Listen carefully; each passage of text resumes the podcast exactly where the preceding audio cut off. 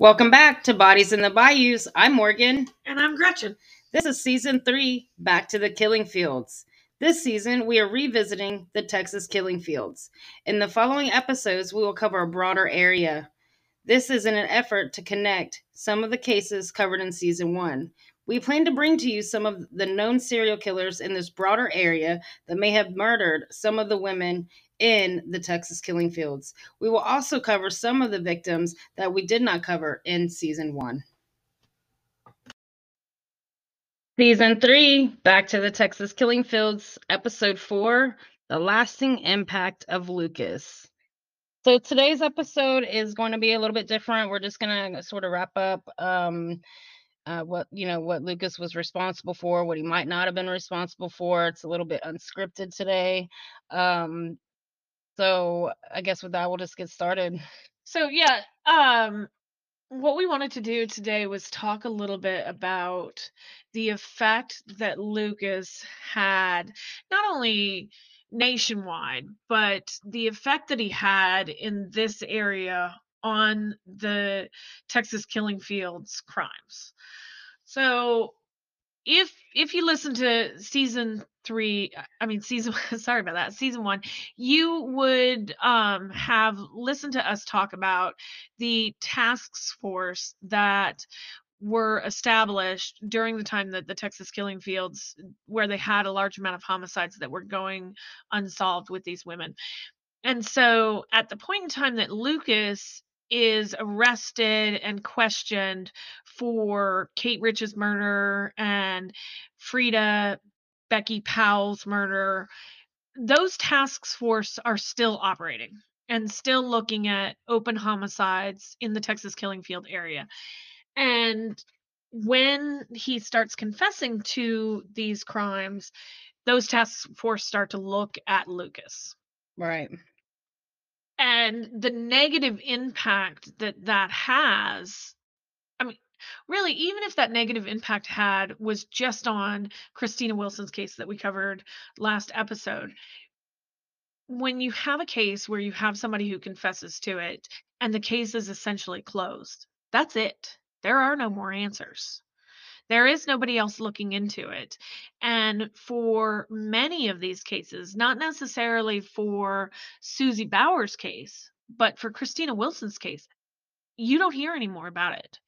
That, you know, as far as I can find out, it's not open, it's not active, it's not being investigated, and I can't really get any information on on that case period. It's just it's just got put on a shelf somewhere as closed and it's possible that the evidence was destroyed or lost and so her family won't ever know. But then as we started to look into this a little bit more um, you discovered some things while reading the Mattox report right? So how many names did you discover that were in this area that lucas confessed to of these crimes? In this area? I think it's about 16 16 i think so and then that's not including that's not even including all like what he's confessing to in areas like El Paso, Louisiana, um, Oklahoma, Colorado's on there quite a bit. So when you're looking at those names, and that's not even all the confessions that he's made, that's right. just the ones that they've either tried to link him to or not link him to for whatever reason, you know, I guess because of the false confessing that they do know he's done. Um, it, it's it's just un- unreal. You know, it's it's sad. Right. So 16 names in the Texas killing field area. Not all of those are females. Right. So there are some cases that that are not necessarily what was going on with you know, as you talk about the Texas killing fields, when they first started to talk about this region having these large amount of unsolved homicides, first they said there were 27 women had, that had gone missing and murdered. Then they said there were something around 30, and then it came up to 60 to 100. So of that, some of these women who were counted in that 60 to 100 on those task force that were being um, formed, some of those women, those cases were closed by Lucas confessing to those cases. Right, and that's unfortunate because it, even just looking at some of that, we we know it's physically impossible for him to right. have even committed those crimes, right. right. So it's unfortunate that those cases are closed and those families don't get the answers mm-hmm. that they want because it's just not gonna be looked into again. No. You know, and and he's not alive. So No, and one of the ones that kind of keeps me up at night, it it's always it's always those cases that um to me where either somebody's unidentified and then the case is closed, right? So you have um, a Harris County black female um, whose body was found uh, in October on October 6th of 1980 and never identified. mhm. So her case is still open on NamUs, even though Lucas confessed to her killing. And you know, Well, you know, one of the strange things about that is when we went and looked her up on NamUs too, one of the reasons that they believe that he's done this woman, right, is because he identifies the gloves that were found on her. Right. But when we look on NamUs, those aren't even mentioned. And I mean, it could be a couple reasons why they're not mentioned, but I do find that odd. yeah, I mean that was that was definitely odd, you know. So as you're kind of looking for that information, if that case is closed, you would think the gloves would be part of that uh, description on there. Sure. But yet, when you look, you see the description of the scarf that she's wearing, but you don't see the description and of the rest of the clothing that she's wearing, but you don't see the description of her gloves. Right. And then in as far as we can see what he might have said in the confession, he doesn't even mention the clothes that are mentioned on her NamUs report. Right. So, you know, the are the details right? I don't know, you know. I don't know either, you know. Um and and those are the ones, you know, and that's that's it too because that always gets me. You know, you have a confession to a case where somebody um essentially was murdered. Police officers, investigators and task force are looking for that person's identity because if you can find their identity, then maybe possibly you can track down their killer. And he comes and has this confession, the case is closed. Nobody's even looking for identity anymore. Mhm. Somebody's out there. This is somebody's child. Or this was somebody's child, I guess is a better way to to say that. But then you have the other cases that you know, we had talked about kind of covering one of those cases, which was the case of uh, um, Officer Clemmy. So an Officer Clemmy is shot in um, in West Virginia um, and and killed. In that case, it's Curtis Clemmy is the um, officer. He's shot and killed in West Virginia, and in that case, the um, sheriff's department, who's investigating the case, decides that that's a suicide. Right. And then there's some things that go on back and forth where you know they there's a debate about whether or not the correct bullet was turned in or whether or not you know the ballistics was correct on this and so the case gets reopened it does seem like there's some political drama going on by a prosecutor who you know had lost his election and so that prosecutor kind of reopens that case and starts to dig back into it and then you get lucas who confesses to that case and now all of a sudden you know it becomes even more convoluted Right. than it was before and it was incredibly convoluted before Especially because um, you know, the sheriff was like, "Oh, no man of mine would ever be disarmed," and yeah you know things like that. But when you look at what is there, it doesn't seem like Lucas would have done that. Right. And we're not we're not experts by any means, but when you read the evidence that the sheriff had at the time, you do kind of see why he's saying that this was a suicide. Mhm. You know, it it there there is a part of that case that looks like possibly this officer, you know, was trying to make Stage. it yeah Mhm. stage it but I, you see where where the officers were going with the investigation and looking at it with those fine details that they had at the time to say that that was a possible suicide but then you know now you come back and you have a confession and now you know again you're stirring up family and you know having having this come back up for them Exactly. You know, and Mm. what's crazy about that too is because when we were discussing this before we uh, started recording today, was you know what uh, what could they have fed Lucas for him to possibly confess to this, right? I mean, it's it's doesn't fit any MO that we can really see out of what he's confessing to up to this Mhm. point, right? I mean, it's it's just out of the norm, and it doesn't make any sense. Well, and there's there's a lot of debate back there about, you know, is it possible that um, you know, there's there's this debate. Lucas, you know, officers say we didn't feed Lucas any information. You know, he had information that he couldn't have known if he wasn't there. But one thing that does come out is that officers would sometimes present they so basically what would happen is a case would get presented like the murder of Dorothy Collins and the murder of Rita Salazar. Those cases were presented to Lucas. He looked at them and he denied that he he said he didn't murder them. Then a different investigator came back months later and presented those same two cases to him and at that time he confessed and the officer said that um he knew information that was not available publicly and so that's why they believed that he um that the confessions were true but he knew that information because he had been questioned on that before. The one thing you can't deny about Lucas is he had an incredible memory. So it may not have been purposeful. You know, it you like when you look at these false confessions sometimes you think well it's because maybe the police officers or the investigators were really wanting to be very famous by getting all of these confessions. I don't think all of it was purposeful. You know they'd question him on a case and when he would say no they'd pull that case behind and they'd say okay well he didn't do this but then somebody else would come back around and say i think he's good for this and question him maybe without. And it could be something as simple. You don't remember being up on that hill, or you know, Right. and then when he's getting re-questioned, he'll be like, "Yeah, yeah, I was up there on that hill." It's something that simple, right? right and he had that memory Right.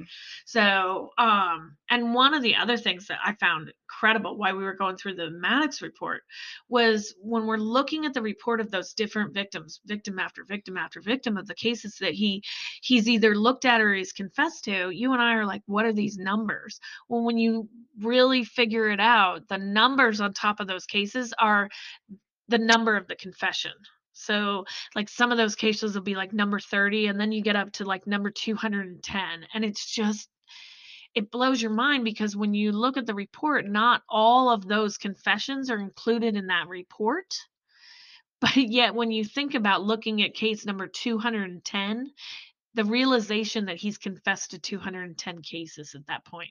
And that number doesn't include the other numbers of cases that he was just considered a suspect. Uh-huh, I was just about to say that same mm-hmm. thing because you, you know, because then as we're weeding through this, right, as mm-hmm. we're trying to collect our notes, we're like, oh, well, that's not numbered, that you know, and it's just like, but it's still in the area, like it's still the possibility, because there is always that possibility. Because the thing about Lucas, unfortunately, you can't really trust anything the man is saying, even though we want to, or maybe the police want to, or these families want to. Can you really trust him? Right. You can't. Yeah, and when when Lucas says, you know, there are definitely different things that he says along the along the way, and one of the things that he says is I confess to a bunch of those cases that I never did. But then he also later says I never murdered anybody. Yeah, Well, except for his mom, right? Like, Right. But there's no debate of whether or not Lucas murdered Kate Rich and Becky Frieda Powell, right? Mhm. There's no debate over that. We know that he did. So I guess the question would be to you, Morgan, did he kill anybody else other than those three people? I absolutely do believe he's killed multiple other people. You know, I mean, you would like to cluster some of this together, especially some of it where it's happening at the same time, and he's made these confessions and say he's had to have done this. Mhm. It's hard without the evidence. It's hard without really him being on the hook legally Mhm. for any of it, right? So I, in my head, there's no doubt, but I don't actually believe that I'm not always the case, but I don't believe you kill a couple people and you've not killed a couple more, Uh-huh. especially with that kind of mentality that he has, right? And now he almost wants the notoriety for it. Come on. Right. So I guess my question has always been, and one of the things that I can't um get my head around is, you know, I know that he murdered those three individuals without a doubt, doubt, but what I do know is that Lucas's DNA has com- been compared to other cases, and it has a, has yet not popped on any other homicide, and that's that's not saying just the ones that he confessed to. Lucas's DNA is in CODIS. Right. So when homicides are ran through the CODIS over the years and stuff like that, Lucas's DNA has not popped on any other case. Yeah, I just I don't always go on that because you know some of these victims that have been killed or murdered or however you want to word that, you know, there may not always been DNA. Right. There may not have been something to collect there. So, I mean, some of this, when you read them, like they've been burned, like has the DNA been burned off these victims? You Mhm. don't know. So, I can't for certain. I mean, yes, we know, I guess he hasn't been linked, but I just don't know if I can believe he's never done anything else. No, I know, I, and you're definitely right about that because one of the things that that we've certainly talked about for a long time is so many of the cases that we covered in the first season, there's not even a chance to have mm-hmm. DNA. Right. And then other cases that we covered in that first season, when you go back and look at them, they've never even gone back and tested those. Well, and that's what I was about to say. Well, what we also do know though about DNA is that DNA has excluded him in many of the cases that, well, not many, but a lot of the cases that he confessed to. Some of the cases that he confessed to. Some of the confess- cases that he confessed to, DNA has now gone back and and excluded him. You know, like the case in Colorado that we were talking about, the Breckenridge case in Colorado, where there were um, two individuals who were killed on the same day, two women who were killed in Breckenridge, Colorado on the same day. And their names escape me right now. But anyway, um, that was like the orange sock killing there. We know that Lucas's DNA excluded him, but yet DNA came back and actually caught the real perpetrator. Right. And that has happened in other cases that he has been um, thought to be the suspect or confessed to. So for me, sometimes I'm I get more and more like I don't know that this guy killed any more than these three people. That's true. But then the one thing that does also get to me is Otis Toole. Okay. So, and uh, you know, again, going through the Mattox report and every single one of these cases, it's like his accomplice. Well, we know for a fact in some of these cases, they didn't even know each other then. So it's not even possible that he was an accomplice. But to me, when I read what he's solely being brought up on, where Lucas isn't in the Mattox report, he seems to have an MO pretty clearly of Right. the murders that he's committing, right? I mean, it has that the profile, I guess. He has a profile, right? So, Yeah, it kind of makes me wonder with Otis Toole and Lucas if you know one thing you you said to me one time was you said it's like these murderers find each other. It's almost like there's a Craigslist for them or or something like that where they can somehow like they get together and and know this. And I mean, I know you were not being necessarily serious, but you were talking kind of like it's odd that that sometimes you get these places where you have huge amounts of homicide and you know are the serial killers in some ways communicating with each other or are they seeing that cases aren't getting solved in that area and so it might be a good hunting it's almost ground. like they're like, "Oh, yeah, he's got the look." You know, or like he it's I don't know, it's like it's like they are drawn to each other, you Mhm. know? It's like they can be friends and talk about this terrible things together without the judgment, Right. right? Not judging each other. Well, and we do know that Otis Toole did murder somebody, and I we decided not to cover Otis Toole and his whole history in um in this season because what we were focusing on was what Lucas confessed to and not necessarily what Otis Toole confessed to. But there are some similarities when you look at what Otis Toole is convicted of and then you look at what Otis Toole has confessed to even along the Texas killing fields and one of those is the fire.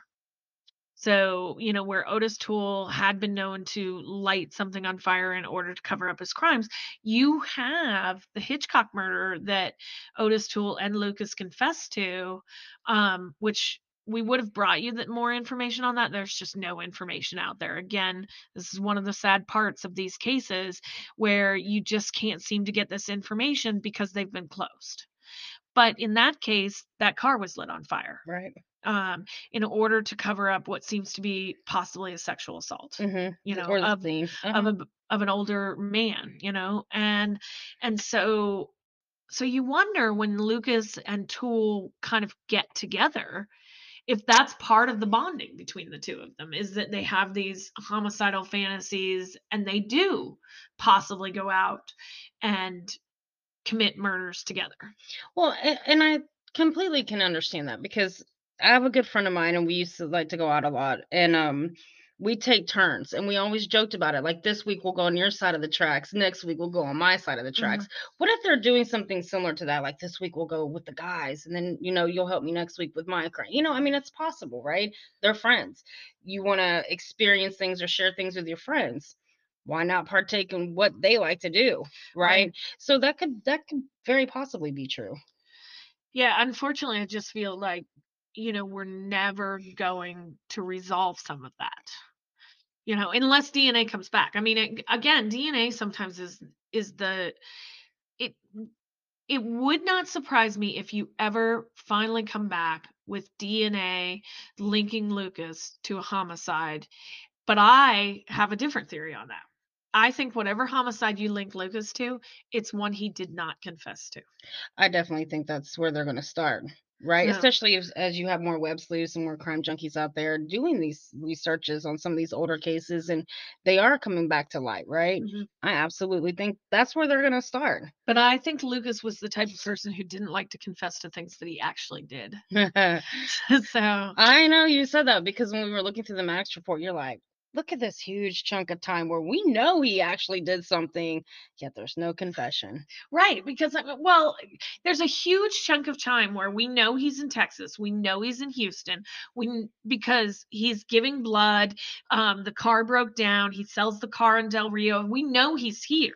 But during that time where you can literally prove that Lucas is in this area and could have possibly committed and we do know that there are murders that happened during that time it's not like all of a sudden houston became the sa- safest place in the world Right, right. um we know there are open homicides but the one thing that's interesting about that is there's no confession for that period of time Like, None. he's here and it's not like it was because he was here with frank and and Frieda Powell, you know, that they had the kids and so they didn't commit anything with the kids. When they confess to these crimes, they say the kids were there, Uh-huh. which is disturbing in a whole nother way. But, you know, the abuse that those children suffered is just absolutely incredible. Um, and so it wouldn't surprise me that that they had witnessed or seen that type of thing anyway. If if they are um, ever connected. And we do know that Otis Toole's DNA did connect him to an unsolved case. So it's not like we could say 100% that Otis Toole confessed to everything that he ever did and spent time in jail. He also is the same. You know, he I think did- they take that gamble though of the, you know, well, you've got me on this, but I'm not going to tell you anything about anything else I've done, right? don't you find that strange though? That that he would confess to maybe 600 crimes but never possibly confess to a crime that he actually committed. I find it fascinating. I mean, I don't I don't really know what to really think about that. I don't know if my mind will actually let me process that into like words, mm-hmm. but it's it's odd that you could have that kind of self-control, like for self-preservation, that when you're just like talking and talking and rambling and rambling, you can still preserve yourself. Uh-huh. Right? You don't want the actual notoriety for what you did. Is it because it's not as good or like what's the deal there? You know? Yeah, because it's interesting. You know, the one thing that um, he doesn't tend to confess to is he doesn't tend to confess to the molestation of any of the children that he molested. And he actually basically says he didn't do that. hmm He runs from it, but he says he didn't do it. So, and yet we know that he did. You know, that that was something that he absolutely was a serial predator on, predator on doing. I wouldn't be surprised if there's a ton more there of people who were affected by that. Um, and Otis Toole, I believe, also is the same way, you know, that he also was perpetrating on children. So Mhm. um, there's just really no doubt when you kind of look at his um, his history too. So the next thing that kind of happens, you know, to kind of tie up more of this effect is Lucas is convicted of a total of 11 murders in 1984. He's sentenced to death for the 1979 murder of Orange Socks. That again was another unidentified uh, woman. She was finally identified as Deborah Jackson in 200, 2019. And we're probably going to cover her in a bonus episode. Lucas was convicted of the murder of Kate Rich and Frieda Becky Powell. Linda Phillips, who was stabbed in 1970. Diane Bryant, strangled in 1981. Laura Jean Donzel, body found in Conroe in 1983. Clemmy Curtis, he was the police officer that we uh, talked about earlier. And Lily Pearl Darty, not shot in 1977. Glenna Bailey Biggers, stabbed in 1982. So he's convicted of all of those crimes. Not all of those are in the state of Texas. Most of them are, but not all of them are. So he's convicted of all of those. And in all of those cases, he receives either a life sentence or a lighter sentence. I think a couple of those are 60 year sentences in there. Um, except for the killing, the murder of Orange Socks, who was identified as Deborah Jackson. That one he's given a the death penalty for. Now I'm not exactly sure why some of this happened. I don't know why he wasn't given the death sentence for um, shooting Clemmy Curtis because I would think that that would be almost an automatic death sentence of shooting a uh, police officer. Well, yeah, and I think that you know when you had come across that, you're like, "Oh, why would he not get the death Uh-huh. sentence for that?" And that's kind of how we got some background information Yeah. on him, was just the curiosity of like, how does that happen, right? Right. I mean, especially because you thought it was in Texas at the time, Uh-huh. so I mean, it's Texas, Right. right? So, um, so at that point, he's then taken to Huntsville, where he sits on death row until 1998, when Texas Governor George W. Bush uh, decides to. So Lucas basically asked for clemency or to have his case commuted. Commuted. He said that these were all false confessions, and so um, he's asking Bush to um, basically overturn these convictions. Bush comes back and says unquestionably that uh, Lucas is unquestionably guilty of other despicable crimes, which he has been sentenced to spend the rest of his life in prison. He stated irregularities in Lucas's confession and the fact that he may have been in a different state at the time that one of the women was murdered. Bush said he had a special obligation to make sure the state of Texas never executed a person for a crime they did not commit. So then he commuted uh, Lucas's death sentence from death to life in prison. In doing that, that would have made Lucas eligible for parole after like 20 years. Um, so it would have possibly, so he would have been on death's door. Basically, it was like three days before he was to be executed when the his sentence gets commuted, and then um, he would have had a couple more years left before he would have been eligible for parole. But what um, Governor Bush did is he actually said that that sentence would only start after Lucas was done serving his other sentences, which basically would keep Lucas in jail for the rest of his life or in prison for the rest of his life. And as much as you know, I have a distaste for Lucas, I have to agree with Bush's decision on that because we, it's society cannot be putting people on death row for crimes they didn't commit. Right. You know, I mean, I I even absolutely- even if even if we think he did it or didn't, how do you know for certain? well, and and I guess regardless of where you feel about the death penalty, and I don't don't want this to be that discussion because I think you know so many of us have differing views. But where whatever you feel about the death penalty, I personally feel that it, yes, absolutely same way. You cannot put somebody to death for some for something that you pretty much know that they did not do. If if you were going to give him the death penalty, then your better case would have been to give him the death penalty on Kate Rich's case. Mm-hmm. So because that one, you really had him hands down. Right. So, um, and I don't think that there was a whole lot that he could have taken back from that. Um, I don't know why they didn't go after him for that case. Um, but I, from reading these two cases in in the Orange Socks case, I believe he talks about kidnapping her, and in the Kate Rich case, they didn't necessarily go after him for kidnapping because she went willingly with him, even though that's essentially what he was doing because once he didn't take her to where she was going, that should have been kidnapping. But because you didn't necessarily tie it to another crime being committed at the time, you may not have been able to go after the death penalty on that.